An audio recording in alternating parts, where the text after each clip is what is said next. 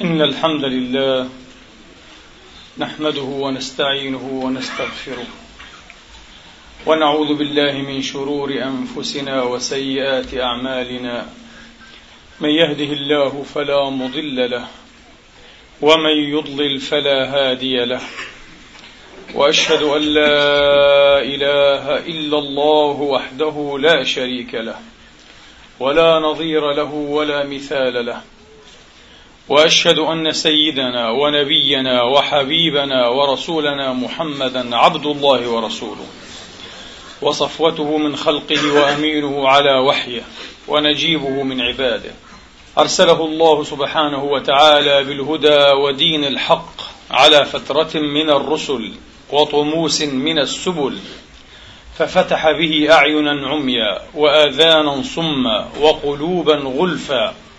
وأغنى به من العيلة وكثر به من القلة وأعز به من الذلة. صلوات الله وتسليماته وتشريفاته وتبريكاته التي لا تزال تزيد وتنمى. عليه وعلى آله الطيبين الطاهرين وصحابته المباركين المجاهدين واتباع بإحسان إلى يوم الدين. عباد الله أوصيكم ونفسي الخاطئة بتقوى الله العظيم ولزوم طاعته كما أحذركم وأحذر نفسي من عصيانه سبحانه ومخالفة أمره.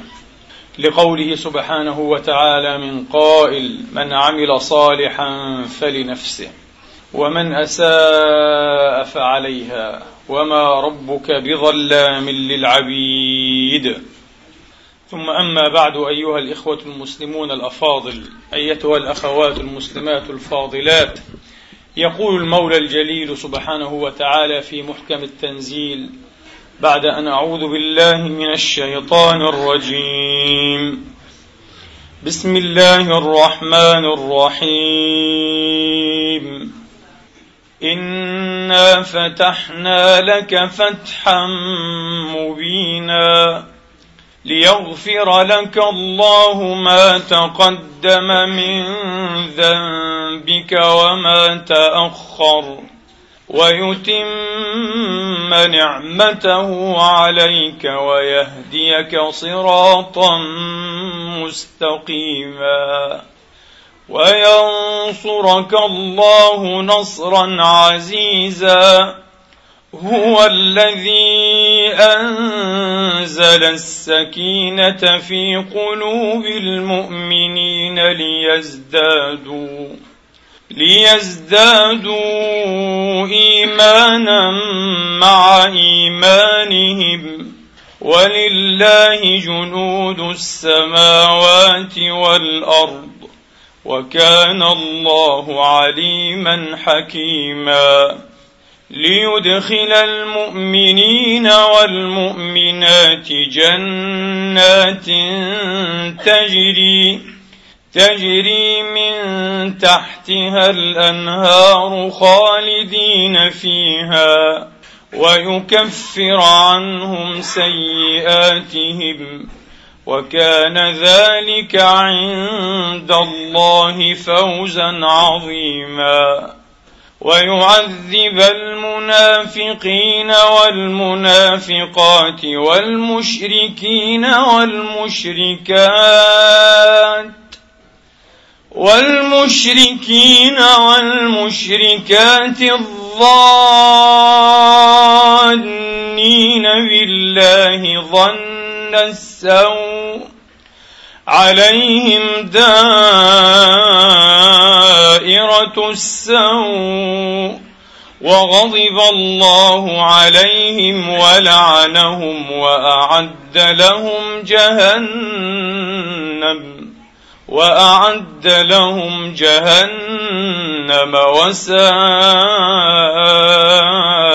مصيرا ولله جنود السماوات والأرض وكان الله عزيزا حكيما إنا أرسلناك شاهدا ومبشرا ونذيرا لتؤمنوا بالله ورسوله وتعزروه وتوقروه وتعزروه وتوقروه وتسبحوه بكرة وأصيلا. صدق الله العظيم. وبلغ رسوله الكريم. ونحن على ذلك من الشاهدين. اللهم اجعلنا من شهداء الحق القائمين بالقسط. آمين. اللهم آمين. أيها الإخوة الأفاضل أيتها الأخوات الفاضلات رب محنة في طيها منحة بل في طيها منح.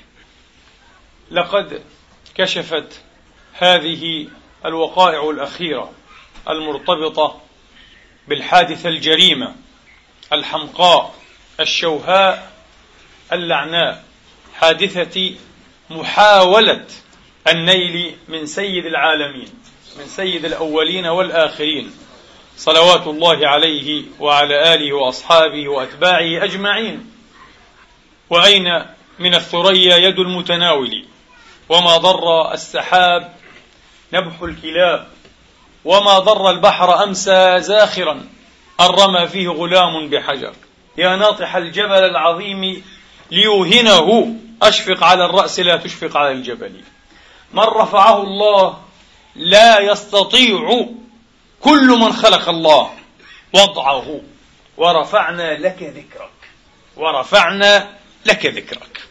ولما ذكر أيها الإخوة لنابليون مرة أن الفيلسوف والأديب الملحد فرانسوا فولتير قد نال بغباوة من جناب أو حاول أن ينال من جناب سيد المرسلين. أجاب القائد الكبير بقوله وما عساه ينال من رجل التاريخ. لقد فرغ التاريخ نفسه من القول في محمد. انتهى. محمد مؤسس دين وباني أمة. لا نستطيع أن نقول شاء من شاء وأبى من أبى لأنه لا يستطيع أن يأبى. هذه وقائع التاريخ. نحن من زرع محمد أيها الإخوة. هذه الأمة العظيمة وأثبتت ولله الحمد والمنة أنها لا تزال عظيمة.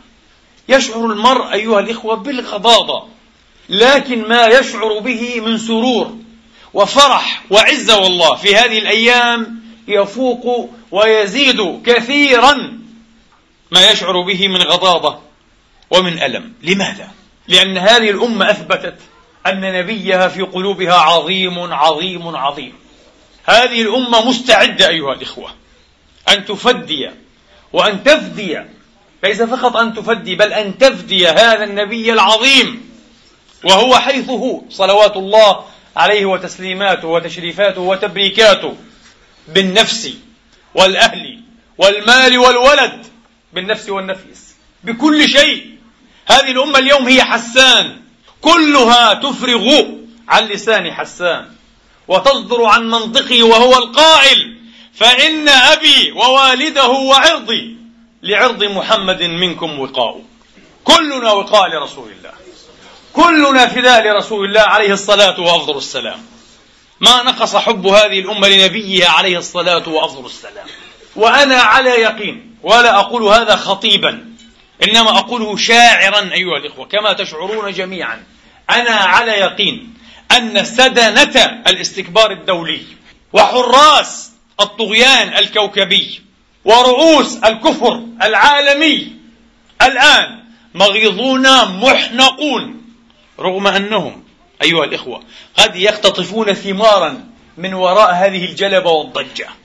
لأنه ليس في صالح الأمة العربية ولا من صالح الأمة الإسلامية أن تسوء علاقتها بأوروبا على نحو من الإنحاء ينتظره أعداء هذه الأمة. نعلم ذلك. لكن رغم ذلك وبالرغم من فإن هؤلاء المذكورين الموصوفين مغيظون الآن محنقون لأنهم علموا أن هذه الأمة لم تمت ولن تموت إن شاء الله تبارك وتعالى. حادثة بسيطة جدا أيها الإخوة. وكما قلنا ماذا يمكن أن ينال محقور مزري عليه؟ نكر كان وسيظل. وإن شانئك هو الأبتر من جناب رجل التاريخ من جناب سيد العالمين. لا يمكن أيها الإخوة لكن هذه الأمة رغم هذه التفاهات المحقورة المزري عليها هبت هبة رجل واحد. ونحن نشكر وبين مزدوجين بغض النظر عن الدوافع لأننا أيضا بيقظة وبصيرة نعلم أن هناك من يسعده ويلائمه الآن أن يتاجر بالورقة الإسلامية لأنها ورقة رابحة. من المهددين في مناصبهم ومن المهددين في حكمهم. نفهم ذلك. ونحن نعيه جيدا ومعه ورغمه. نشكر لكل الذين اتخذوا مواقف شرفت بها هذه الأمة. وعز جنابها بحمد الله تبارك وتعالى. وفي رأسهم السعودية المملكة العربية السعودية التي سحبت سفيرها أو استدعته. شيء طيب يشكر لها. ونسأل الله المزيد من التوفيق ومن التضامن. ليبيا أيضا سحبت سفيرها. هناك من استدعى إيه؟ سفير هذه الدولة المحقورة الدنيئة الدنمارك. وهي دنيئة أيها الإخوة حجما ولفظا ومعنى. قالت سيدة عجوز دنماركية يبدو أنها ميزت بحكمة لم يمتز بها رئيس وزرائهم الأحمق. البالغ درجات عليا في الحماقة أيها الإخوة الذي يتخبط الآن ويستجير بأئمة المسلمين كما حدثني أحد مشايخهم أيها الإخوة الآن يستجير بهم في التلفاز. يقول أنقذونا ساعدونا. كأنه يقول كنتم السبب فكونوا الآن سببا في تهدئة الأوضاع. لقد تورطنا ورطة ما كنا نحسب حسابها. ما كنا نحسب أن, أن تبلغ هذا المدى. طبعا يا أحمق لأنه محمد عليه الصلاة وأفضل السلام. رسول الله ربما قاسوه على مال السيد المسيح عليه الصلاة وأفضل السلام في نفوسهم من تجلة وما له من تكرمة. وما له من محبة. لا أيها الإخوة. ما عظم إنسان ولا أحب بشر كمحمد بين الخلائق طرا عليه الصلاة وأفضل السلام. نعم نحن نقدس هذا المقدس إنه أقدس مخلوقات الله تبارك وتعالى. لأنه سيدها هو سيد الأولين والآخرين من الآدميين. وهو بنص قوله الذي أخرجه البيهقي رضوان الله عليه سيد العالمين. قال أنا سيد العالمين. إذا هو سيد جبريل وميكائيل وإسرافيل. سيد الأنبياء أجمعين سيد أبيه. قال آدم فمن دونه تحت لوائي يوم القيامة ولا فخر. قال هذا بتفضيل الله. هو صاحب اللواء المعقود والحوض المورود والمقام المحمود. الذي تغبطه وتحمده عليه الخلائق جميعا يوم القيامة يوم يفزعون إلى أنبيائهم ورسلهم فيكعون جميعا. لست هناك لست لها. ائت فلانا ائت فلانا حتى يقول عيسى اذهبوا إلى سيدي ولد عدنان. اذهبوا إلى سيد بني آدم. إنه سيد الأولين والآخرين. اذهبوا إلى محمد. فيقوم أيها الإخوة يقول نعم أنا لها أنا لها. ترغب إليه الخلائق كلها. من آمن به ومن كفر. إنه مقام الشفاعة العظمى. ومن الليل فتهجد به نافلة لك. عسى أن يبعثك ربك مقاما محمودا. طبعا أيها الإخوة يعني محاولة مستحيلة أن نحاول في خطبة أو في خطب أو في محاضرات أو في كتب أن نوفي هذا النبي العظيم بعض ما له من حق. وأن نذكر بعض ما مازه الله به أيها الإخوة وبعض ما رفعه به على خلقه أجمعين. مستحيل صعب جدا. سئل أحد شعراء هذه الأمة لما لا أي لما لم لما لا مدحت النبي نظما صريحا؟ كان دائما أيها الإخوة لا يصرح.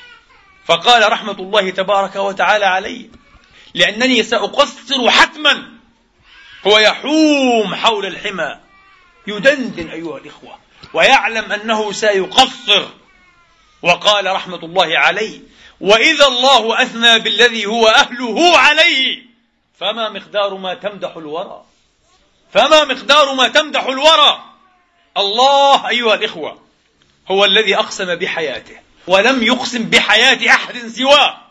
قال لعمرك يقسم بعمري يقسم به بحياته. ولم يفعل هذا بأحد سواه.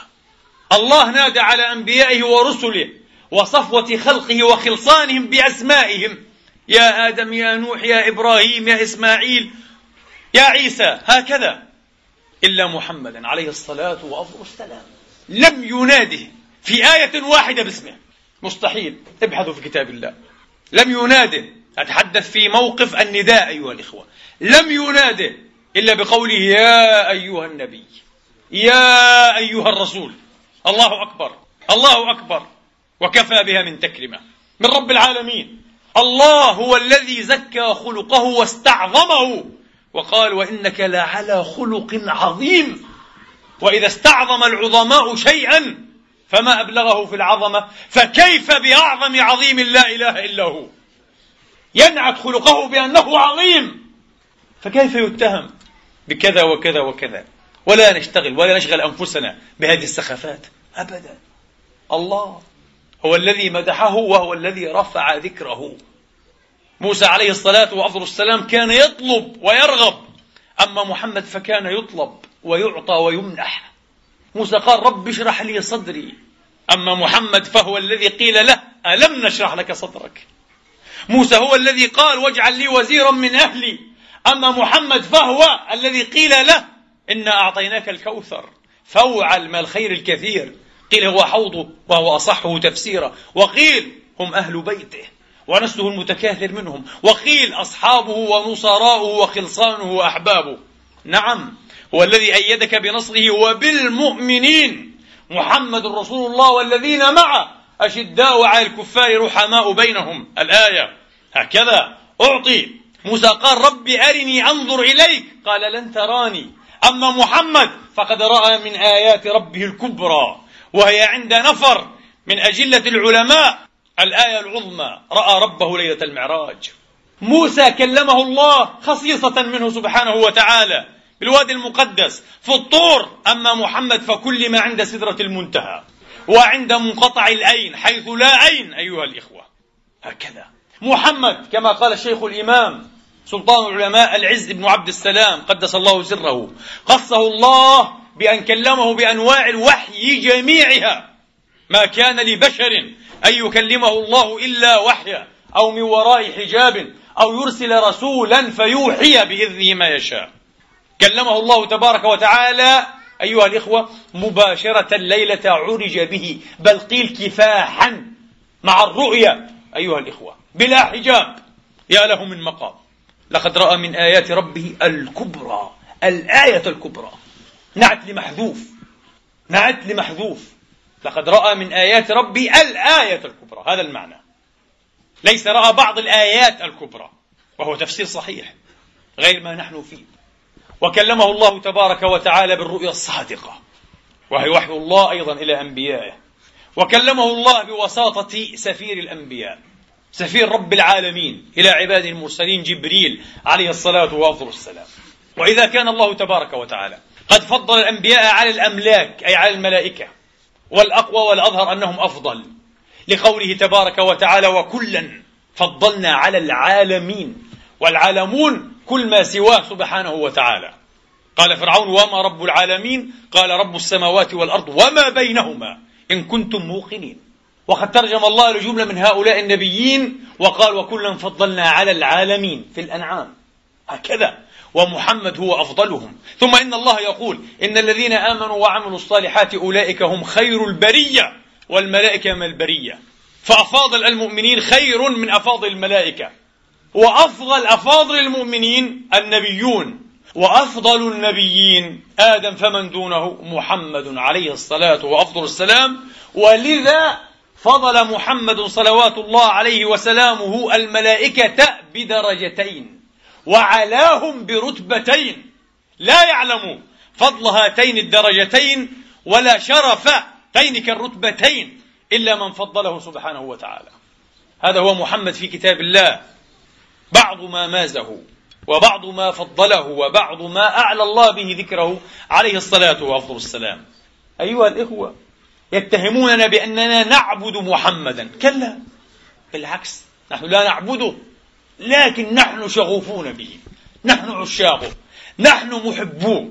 نحن الذين نقدسه. نحن الذين نتقرب إلى الله بالتراب الذي مشى عليه. غبار نعله أيها الإخوة. بالنسبة لدينا شفاعة ووسيلة وبركة وشرف كبير والله العظيم أيها الإخوة. ولو قيل للمجنون ليلى ووصلها تريد أم الدنيا وما في زواياها؟ لقال غبار من تراب نعالها. أحب إلى نفسي وأشفى لبلواها. ولو قيل المجنون ليلى ووصلها تريد أم الدنيا وما في زواياها؟ لقال غبار من تراب نعالها. أحب إلى نفسي وأشفى لبلواها. ولذا لا جرم ولا عجب أيها الإخوة أن الصحابة والتابعين كانوا يتبركون ويشرفون بنعل المصطفى صلوات الله عليه وسلامه. وكانوا يعلمون أن هذا النعل علو لهم وشرف وقربى وزلفى. في الصحيح في صحيح البخاري من حديث أبي الدرداء الذي يرويه علقم النخعي الفقيه الكوفي الشهير أتى بلاد الشام وسأل الله تبارك وتعالى أن ييسر له جليسا صالحا.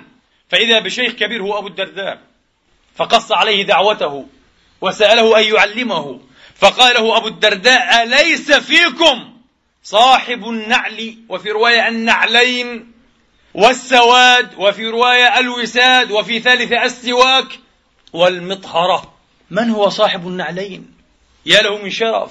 إنه ابن أم عبد إنه أبو عبد الرحمن عبد الله ابن مسعود رضي الله عنه وأرضاه. كان يلقب من باب تشريفه وتكريمه بصاحب النعلين أو بصاحب النعل. لماذا؟ اسمعوا إلى الجواب كما أخرجه الحارث ابن أبي أسامة الإمام الجليل في مسنده. أخرج الحارث رضي الله عنه وأرضاه أن ابن مسعود كان يلبس الرسول نعليه. إذا قام النبي ألبسه نعليه. فإذا جلس خلع نعليه من رجليه ووضعهما في ذراعيه. يعني فردة تحت كل ذراع. لا يضعهما ابن مسعود. ابن مسعود فقيه هذه الأمة. الذي قال أخذت سبعين سورة من فم رسول الله. فما لفم العلامة الإمام السيد السند الجليل ابن مسعود. لا يسمح لنفسه أن يضع عليه رسول الله على الأرض. يضعهما مدة جلوسه عليه الصلاة وأفضل السلام. والنبي يوافقه. لأنه يعلم أنها قربة إلى الله. وشرف لفاعله صلوات الله عليه وسلامه. نعم تعلمون لوددت أن أمثال هذه الخطب تترجم ويسمعها هؤلاء سيضحكون فيما يظهرون. أيها الإخوة وسيموتون كمدا وحسرة فيما يبطنون. سيحسدوننا على هذه المحبة ويحسدون نبينا وهو المحسد. ولا ترى محسدا إلا العرانين من الناس. أما السخفاء فلا ترى لهم حاسدا. لا نرى المحسدين إلا العرانين. وهذا أشمهم عليه الصلاة والسلام وأسماهم وأعلاهم يحسدونه على هذه المحبة.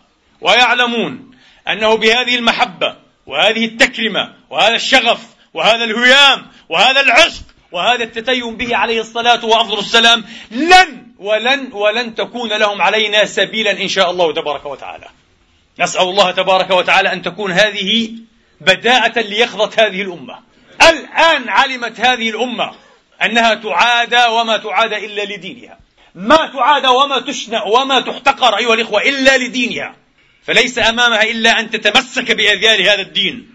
ليس أمامها إلا أن تعز وأن تقهر هؤلاء كمدا الذين بدت البغضاء من أفواههم وما تخفي صدورهم أكبر. إلا بعودة حميدة رشيدة حقيقية حقيقية لا مظهرية إلى هذا الدين العظيم. نعود إلى سياق حديث الحارث رحمة الله عليه. فكان الرسول عليه الصلاة والسلام إذا قام يلبسه نعليه. هل تعلمون أيها الإخوة والأخوات أن هاتين النعلين الشريفتين قد عني الأئمة الكبار ساداتنا وتجار رؤوسنا أعلام الهدى الأدلاء أيها الإخوة على الله سبحانه وتعالى. العلام الإمام أبو بكر ابن العربي شيخ الإسلام المالكي وليس الصوفي محي الدين. أبو بكر ابن العربي صاحب القبس وقانون التأويل وصاحب التفسير لكتاب الله الذي وقع في ثمانين ألف ورقة. شيخ الإسلام ابن العربي وشيخ الإسلام ومجدد الإسلام في القرن الثامن الحافظ العراقي شيخ الحافظ ابن حجر العسقلاني قدس الله أسرار الجميع وأعلى مقاماتهم في دار التهاني ابن العربي الحافظ العراقي الإمام السخاوي الإمام السيوطي الإمام التتائي الإمام ابن مرزوق الإمام الشهاب أحمد بن يحيى المقري. من أعدد؟ كثيرون جدا. لقد عني هؤلاء الأئمة الأجلاء. بماذا؟ هم لم يجدوا النعلين وإلا لاقتتلوا عليهما وإنما على مثال النعلين عنوا عنوا شديدا بمثال النعل الشريفة. كم كان طولها؟ كم كان عرضها؟ مما صنعت؟ هل لها قبال أي زمام واحد أو قبالان؟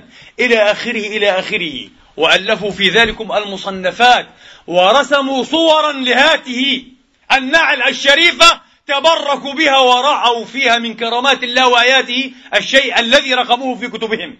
إي والله. نعم. ليسمع هؤلاء. إذا كم هي مكانة محمد لدينا؟ ولدى علمائنا وساداتنا. هذه هي مكانة محمد. الحسن البصري فيما يروى. ذكر مرة هاته النعل الشريفة فقال له نعل نعلو بذكرها. قيل يا تقي الدين كيف نعلو بذكر النعل؟ قال ألم تعلموا أن الله تبارك وتعالى أمر كليمه موسى عليه الصلاة وأفضل السلام أن يخلع نعليه بالوادي المقدس في الأرض في هذه الأرض. إنك بالوادي المقدس طوى اخلع نعليك إنك بالوادي المقدس طوى. لكن محمدا لم يؤمر بخلع نعليه وهو فوق سدرة المنتهى. فله نعل نعل بذكرها. تراب هذه النعل شرف ودواء وشفاعة لنا أيها الإخوة. نعم من غير مبالغة. وإلا لماذا عني هؤلاء الأئمة الذين سميت طائفة قليلة منهم بمثال النعل الشريفة؟ يا ليت عندنا هذا المثال وسنسعى في البحث عنه أيها الإخوة. في شكل النعل كيف كانت؟ طولها عرضها. الحافظ العراقي قدس الله سره الكريم له ألفية في السيرة النبوية غير ألفيته الحديثية في المصطلح. له منظومة من ألف بيت من الشعر في السيرة. ذكر في جملة أبيات في بضعة أبيات أيها الإخوة ذكر وصف النعل الشريفة. طولها وعرضها وقبالية وكان لها قبالان أيها الإخوة كان لها قبالان. هكذا النعل. فكيف بمحمد نفسه عليه الصلاة والسلام؟ كيف بعرقه؟ كيف بشعره؟ كيف ببصاقه؟ كيف بنخامته؟ كيف بلمساته الحانية؟ كيف بدعواته الضارعة شيء لا يمكن. لا نستطيع أيها الإخوة أن نقادره قدره أبدا. إنه الشفيع شفيع العالمين أيها الإخوة. هو الشفيع لمن زلت به قدم وكلنا خائف من زلة القدم. هو الشفيع لمن زلت به قدم وكلنا خائف من زلة القدم. نسأل الله أن يثبت أقدامنا على الصراط وأن يجوزناه بشفاعته. عليه الصلاة وأفضل السلام. اللهم أحينا على سنته وأمتنا على ملته واحشرنا يوم القيامة في زمرته وتحت لوائه. اللهم أوردنا حوضه واسقنا بيده شربة لا نظمأ بعدها أبدا. اللهم اجعلنا من أسعد خلقك بشفاعته. عليه الصلاة وأفضل السلام. اللهم آمين آمين. لا أرضى بها واحدة حتى أضم إليها ألف آمين. أمين مصطفى للخير يدعو كضوء البدر زايله الظلام. فمن كان أو من قد يكون كأحمد نظام لحق أو نكال لملحد. يقول حسان رضي الله تعالى عنه وأرضاه الذي كان مؤيدا بروح القدس. نعم. قال إذا ما بدا إذا ما بدا في الليل البهيم جبينه. تبدى كضوء مصباح. أيها الإخوة كضوء مصباح الدجى. فمن كان أو من قد يكون كأحمد. نظام لحق أو نكال لملحد.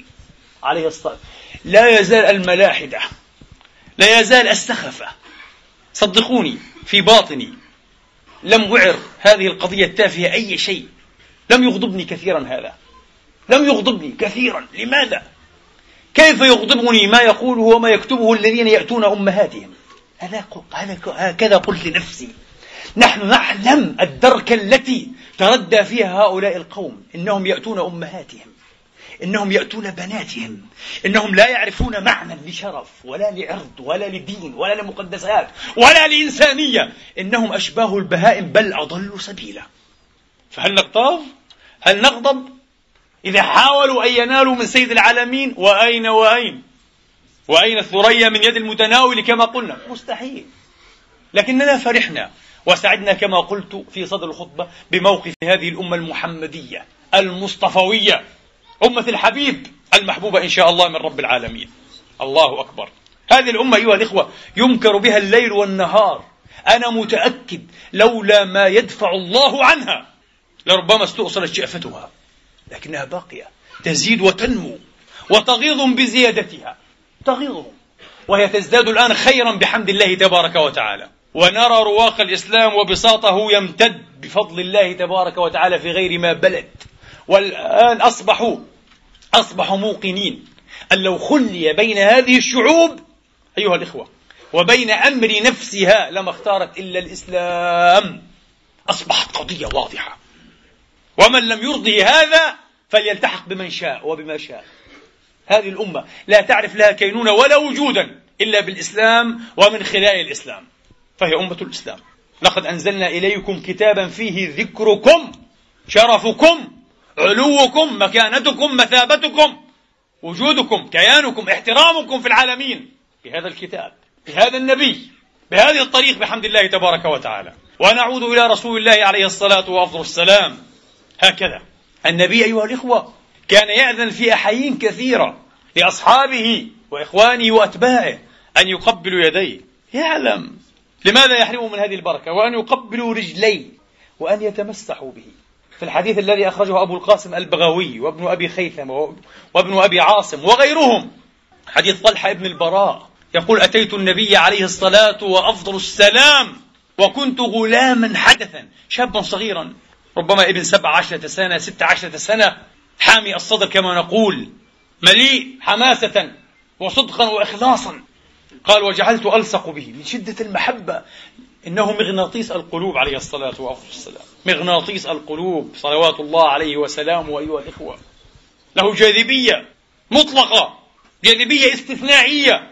هذا الشاب لأول مرة يرى النبي آمن به مع من آمن لكن هذه أول فرصة يراه. قال فجعلت أقترب منه وألصق به. ثم أكب إيه؟ وقبل قدمه. قبل قدم النبي. وقال يا رسول الله مرني بما شئت. ماذا تريد أن أفعل لك؟ أي شيء تريد أنا ألبيك فيه. قال اذهب فاقتل أباك. قال نعم. فخرج موليا مباشرة إلى أبيه ليقتله. الله أكبر. ما هذه الجاذبية؟ ما هذه الجاذبية أيها الإخوة؟ فدعا به النبي. اختبار قصير جدا نجح فيه جاوزه اجتازه. قال تعال إني لم أبعث بقطيعة رحم. لا ليس هذا مطلوبا منك. لكن بوركت أيها الشاب. يا طلحة ابن البراء بوركت. رافع ابن عمرو المزني يقول رضوان الله تعالى عليه وكان غلاما ابن خمس أو ست ولدا صغيرا.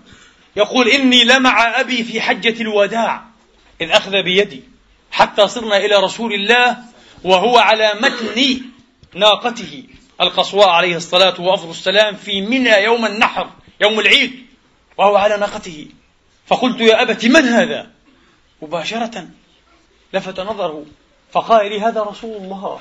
عليه الصلاة وأفضل السلام هنيئا لهم يا ليتنا كنا معهم فنفوز فوزا عظيما. هذا رسول الله هذا سيد الخلق أجمعين هذا الذي قال فيه القطب قطب الأولياء والعارفين في وقته. طيفور ابن عيسى المعروف بأبي يزيد البسطامي قدس الله سره الكريم قال خط لجة بحر المعارف. بنية أن أتبين حقيقة محمد عليه الصلاة والسلام. أي حقيقة أي مقامه ورفعته. ما هو؟ أين بلغ؟ قال فوجدتني محجوبا عنه عليه الصلاة والسلام.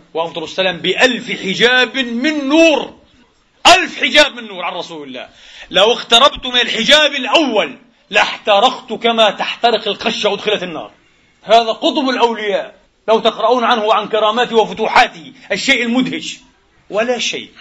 لا شيء. إلى جانب سيد الأولين والآخرين إلى من أقسم الله بعمره بحياته. عليه الصلاة وأفضل السلام. نعم حبيب الرحمن. وأنت باب الله. أي امرئ أتاه من غيرك لا يدخلي وأنت باب الله. أي امرئ أتاه من غيرك لا يدخلي قال تبارك وتعالى كما في الحديث القدسي قال وعزتي وجلالي يا حبيبي يا صفوتي من خلقي لو جاءوني من كل مكان واستفتحوا علي كل باب ما أذنت لهم حتى يلجوا خلفك. الطرق مقطوعة الأبواب موصدة الرحمة ممنوعة إلا من طريق الحبيب الأعظم والنبي الأجل الأكرم الأفخم. نوامي صلوات الله وشرائف بركات الله وتسليماته عليه وعلى آله وأصحابه وأتباعه. اللهم آمين. المهم قال يا بني هذا رسول الله. قال فأتيته ومسحت ساقه بكفي ودنوت حتى أدخلت يدي كفي بين أخمصه وبين النعل الغلام يعرف هذا. الغلام يعرف أنه لا بد أن يصيب من بركة رسول الله. يتمسح به. غلام ابن خمس أو ست سنوات لا إله إلا الله. والكبار يفعلون هذا. الصغار والكبار الكل. ولو أذن للنساء لفعلنا هذا. ولكن ما كان يأذن عليه الصلاة وأفضل السلام. قال فلكأني أجد بردها. فلكأني أجد بردها. عروة ابن مسعود الثقفي في الحديث المخرج في كتب السير وفي الصحيحين وبعثته قريش وسيطا لها في الحديبية. فلما جاء النبي وكان يرمقه يقول عروة ابن مسعود قال فوالله ما تنخم نخامة إلا وقعت في يد رجل منهم. أصحاب رسول الله ممنوع تقع على الأرض. نخامة من خير جسد ومن خير نفس وروح إلا وقعت في يد رجل منهم فدلك بها وجهه وجلده. هنيئا له. هنيئا له. عبد الله بن الزبير أيها الإخوة لما شرب دم المصطفى النبي قال له أهرقه. أهرقه. أهرقه. فاختفى وراء حائط وشربه. ولما عاد سطع نور في وجهه رآه النبي. قال ماذا فعلت بالدم؟ رأى وجهه. قال شربته يا رسول الله. يقول الرواة ففاح من فيه رائحة عبقة. لم تزايله حتى توفي شهيدا. وقال له النبي المصطفى ويل لك من الناس وويل للناس منك رضي الله عنه وأرضاه. من شاء أن ينظر إلى رجل حرم الله بدنه على النار فلينظر إلى هذا. انتهى. لأن دم المصطفى أجزاء منه صارت في أجزائه. انتهى. لا يمكن أن يعذب. هنيئا لابن الزبير رضي الله عنه وأرضاه. هكذا. المهم أيها الإخوة إلا وقعت في يد رجل منهم فدلك بها وجهه وجلده. قال وإذا توضأ كادوا يقتتلون على وضوئه أي الماء الذي يتوضأ به الوضوء بالفتح. وإذا توضأ كادوا يقتتلون على وضوئه على فضة وضوئه. يقتتلون دون أن يشربوا أن يتمسحوا أن يتبركوا وهو يأذن لهم بذلك. وإذا تكلم أنصتوا فلا يسمع لهم صوت وما رأيت أحدا منهم يحد النظر إلي. الكل مطرق أيها الإخوة ساكن. ولذلك لم ترد أوصاف النبي ونعوته إلا عن صغار الصحابة سنا. الحسن وابن أبي هالة وأمثال هؤلاء رضوان الله عليهم أجمعين. إلا عن صغارهم سنا الذين ما كانوا يحسون ولا يشعرون إلا قليلا أيها الإخوة أقل من الكبار. أما الكبار لا. من الصعب أن يصف لك النبي لأنه لم يره جيدا لم يحد النظر فيه. أبدا أيها الإخوة لا يكلم. مهابة. والسائلون نواكس الأذقان نواكس الأذقان. أبدا.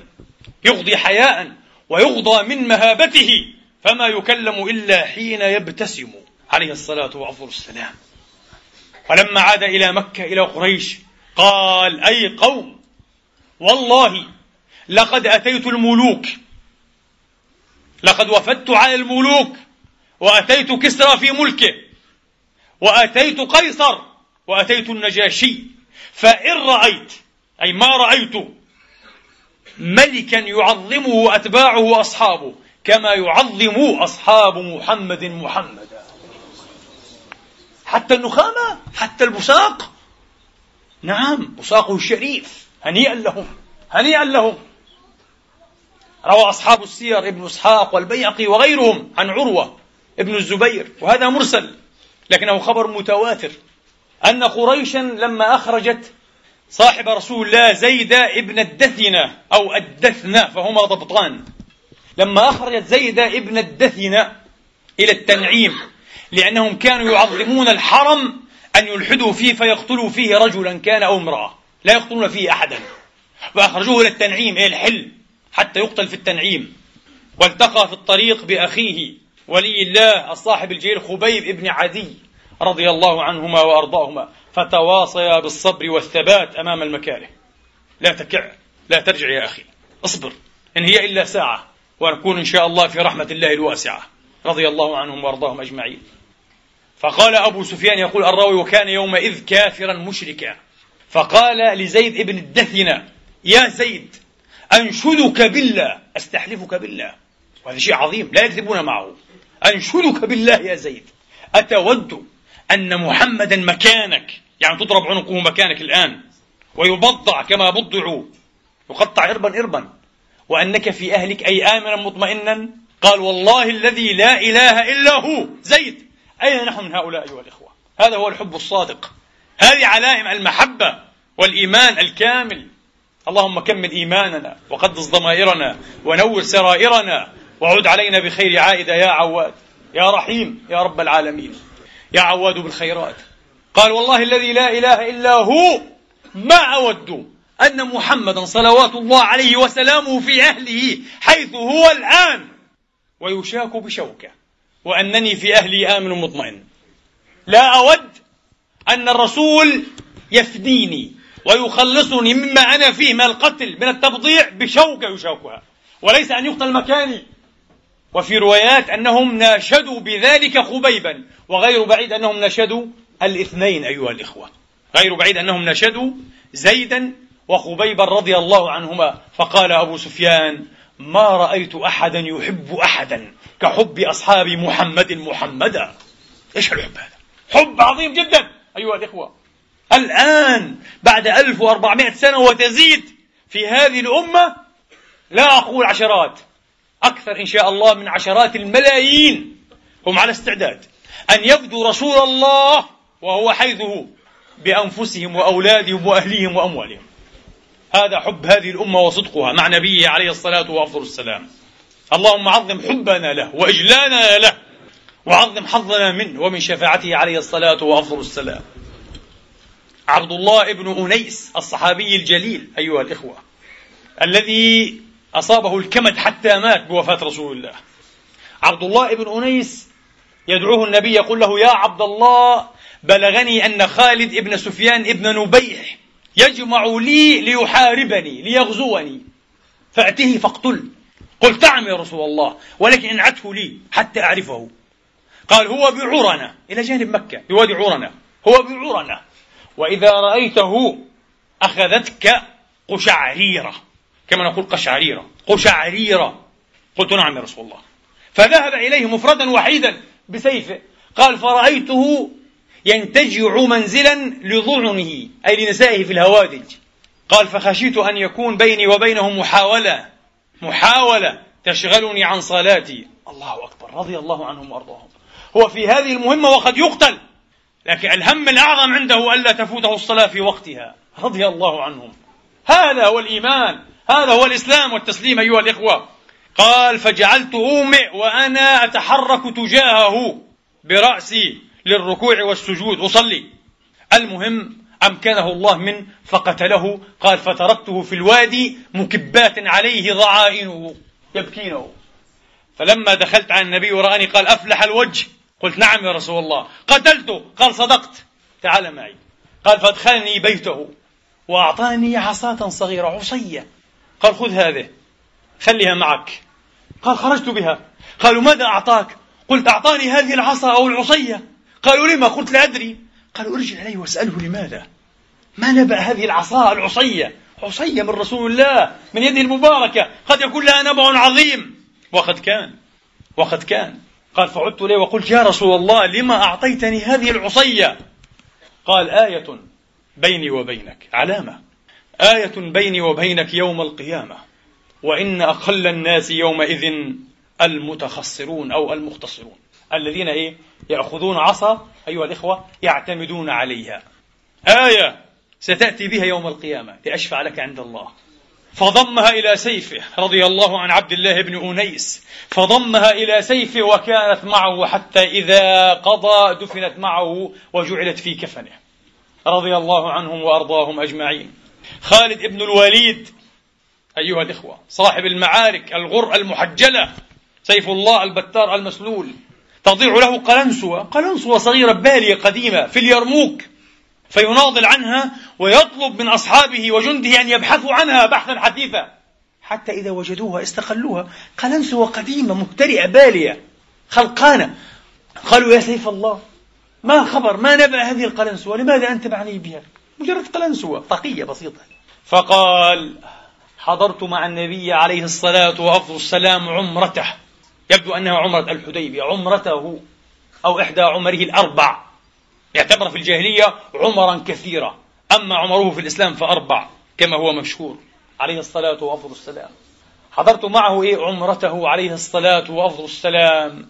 فلما قص شعره أو قال حلق عفوا. النبي كان يحلق لا يستبقي شيئا من الزينة. إنه رجل الله. إنه ولي الله. لا يستبقي نفسه شيئا من زينة الدنيا. شعر أو غير شعر. كان يحلق ويترحم على المحلقين ثلاثا والمقصرين واحدة. قال أتيت وهو يحلق شعره أو قال يحلق شعره فابتدره الناس. قال فسبقت إلى شعر ناصيته. قال فوضعت في هذه القلنسوة فما حضرت بها حربا قط إلا أظفرني الله. هو يعلم أنه ببركة هذه الشعور المصطفوية سينصر. يستفتح بها يا إخواني يستفتح بها. يستفتح بها في المعارك على الكفار فينصر. خالد رضي الله عنه وأرضاه. الله أكبر. شعور لحيته الشريفة شعور بدنه شعور رأسه. يروي الإمام مسلم في صحيح عن أنس رضي الله عنهم وأرضاهم أجمعين يقول في حجة الوداع يقول ولما حلق شعر رأسه اكتنفه الناس كلهم حريص على أن لا تقع شعر إلا في يد أحدهم ولا شعر على الأرض. الكل أيها الإخوة وقد ازدحموا فهم كضيضون على شعره لأنهم يعلمون بركات شعره الشريف عليه الصلاة والسلام. وفي الصحيحين من حديث أنس أنه فرق شعره في أصحابه هو الذي أمر بذلك. قال لأبي طلحة وزعه في الناس اقسمه. يقال إن أبا طلحة أخذ نصفه وحده رضوان الله عليه. أبو طلحة حقيق له لماذا؟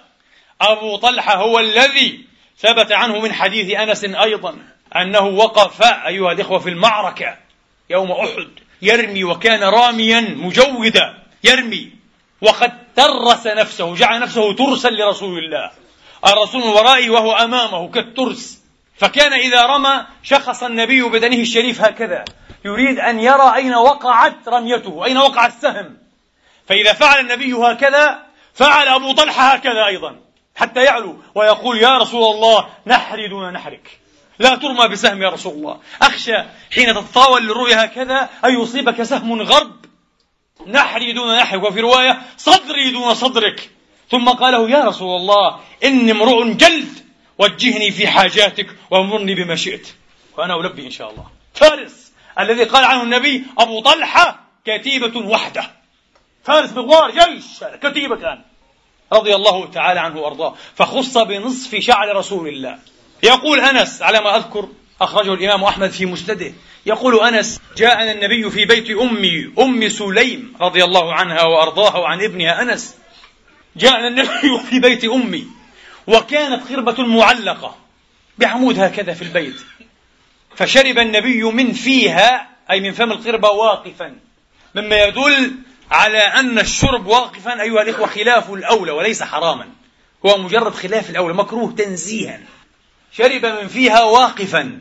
يقول أنس فرأيت أمي قطعت فم القربة فهو عندنا للبركة حتى لا يشرب أحد بعد رسول الله ويذهب أثر شفتيه الشريفتين في القربة بركة.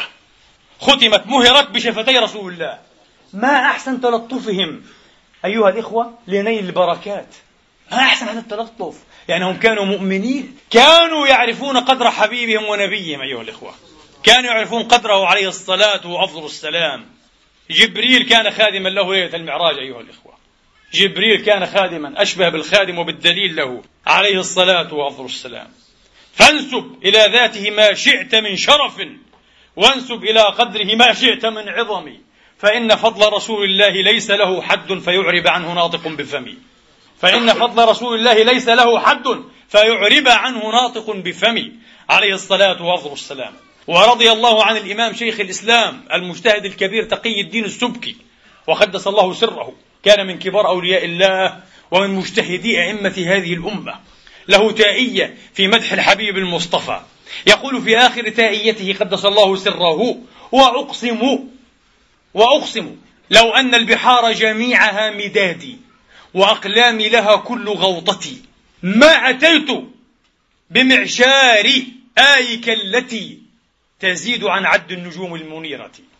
قال لو كل بحار الدنيا مداد لي حبر أكتب به. وكل غوطات الدنيا كل الغابات الملتفة الكثيفة والغيضات المشتجرة تتحول أشجار وأقلاما لي. وريشة أكتب بها. ما أتيت بمعشار آياتك وممادحك وشمائلك ومعاجزك لأنها تزيد عن عدد النجوم. التي تزيد عن عد النجوم المنيرة رضي الله تعالى عنه وأرضاه وعن كل من مدح هذا النبي المصطفى وأرضاه بمدحه. اللهم اجعلنا ممن يرضى عنهم. اللهم أقر عينه بنا وأقر عيننا بحبه. اللهم آمين. هكذا أيها الإخوة كان يأذن لهم بأن يقتسموا شعره وأن يتبركوا به عليه الصلاة وأفضل السلام. هكذا. في حديث المزارع ابن عامر الذي أخرجه البيهقي وأبو داود وهو حديث وفد عبد القيس وأصله في الصحيحين. لكن هذه زيادات عند أبي داود والبيهقي. عن المزارع ابن عامر يقول كنت في الوفد أي وفد عبد القيس من اليمن. قال فلما وصلنا ابتدرنا فمنا من أكب على يديه ومنا من أكب على رجليه. والنبي يأذن لهم بذلك. يقبلون أقدام النبي ويقبلون يديه الشريفتين عليه الصلاة وأفضل السلام نعم. عيسى ابن طهمان يقول يقول عيسى ابن طهمان دخلت على أنس بن مالك مرة فأخرج لنا يعني دخل في جماعة إذا فأخرج لنا نعلين جرداوين أي صقيلتين لا شعر أو لا شعور عليهما. لم نعرف لماذا. أكرمهم أكرمهم. نوع من الكرامة كما تكرم الضيف ها؟ تخرج له شيئا جيدا. هذا أخرج لهم نعلين جرداوين. وضعهما بين أيديهم بين أيدي الضيف الزور الزوار. لم يعرف هذا لم يدرك عيسى بن طهمان إيه؟ القصة المغزى قال ثم حدثني بعد ثابت البناني وهو أجل تلامذة أنس بن مالك الولي الصالح الذي رؤي يصلي بعد موته في قبره حين كشفوا عن قبره أيها الإخوة. لأنه كان يسأل الله أن يؤتيه الصلاة في قبره. قدس الله سره. وهذا تابعي. ليس صحابيا هذا تابعي. هذه كرامة تابعي. اللهم ألحقنا بهم وأعد علينا من بركاتهم وأنوارهم يا كريم. قال فحدثني ثابت البناني بعد أنهما نعلا رسول الله. فكان أنس يكرم بهما الضيف. يضع النعلين بين أيدي الضيوف ككرامة. بركة تحل على الجميع. نعلاء الرسول. ويا لها من كرامة. يا لها من بركة. يا لها من بركة. يقول الإمام الجليل ولي الله الرجل الصالح محمد ابن سيرين قال قلت لعبيدة السلماني عبيدة هناك عبيدة وهناك عبيدة هذا عبيدة تابعي شيخ ثقة جليل مخضرم فقيه ثبت كان شريح القاضي وهو من هو إذا أشكلت عليه مسألة سأل عبيدة السلماني هذا عبيدة توفي أي بعد السبعين. قال قلت لعبيدة السلماني يا عبيدة عندنا شعر من شعر رسول الله أصبناه من قبل أنس وفي رواية أصبناه من قبل أهل أنس. قال عبيد السلماني لأن تكون عندي شعرة واحدة منها من هذه الشعور أحب إلي من الدنيا وما فيها. شعرة واحدة فقط. تزن هذه الدنيا بكل ما فيها. الله أكبر. إلى هذه الدرجة. نعم إلى هذه الدرجة. وأعظم من ذلك. وأعظم من ذلك. هذا رسول الله عليه الصلاة وأفضل السلام في بعض ما زكاه ومدحه ورفعه وخصه به الله. صلى الله عليه في الأولين وصلى الله عليه وسلم في الآخرين وصلى الله عليه وسلم وشرف وكرم في الملأ الأعلى أجمعين إلى يوم الدين. أقول هذا القيل وأستغفر الله لي ولكم فاستغفروه.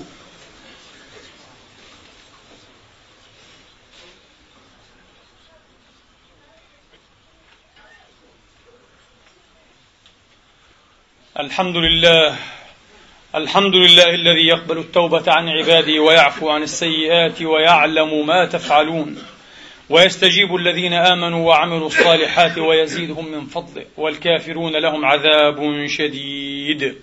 وأشهد أن لا إله إلا الله وحده لا شريك له وأشهد أن محمدا عبده ورسوله. صلى الله تعالى عليه وعلى آله الطيبين وصحابته الميامين وأتباع بإحسان إلى يوم الدين. أما بعد أيها الإخوة ذكر الشهاب أحمد بن يحيى المقري الذي عرضنا لذكره في الخطبة الأولى في كتابه فتح المتعال. فتح المتعال. في ماذا أيها الإخوة؟ في شرف النعال النبوية المصطفوية كتاب كبير في نعلي رسول الله ألف.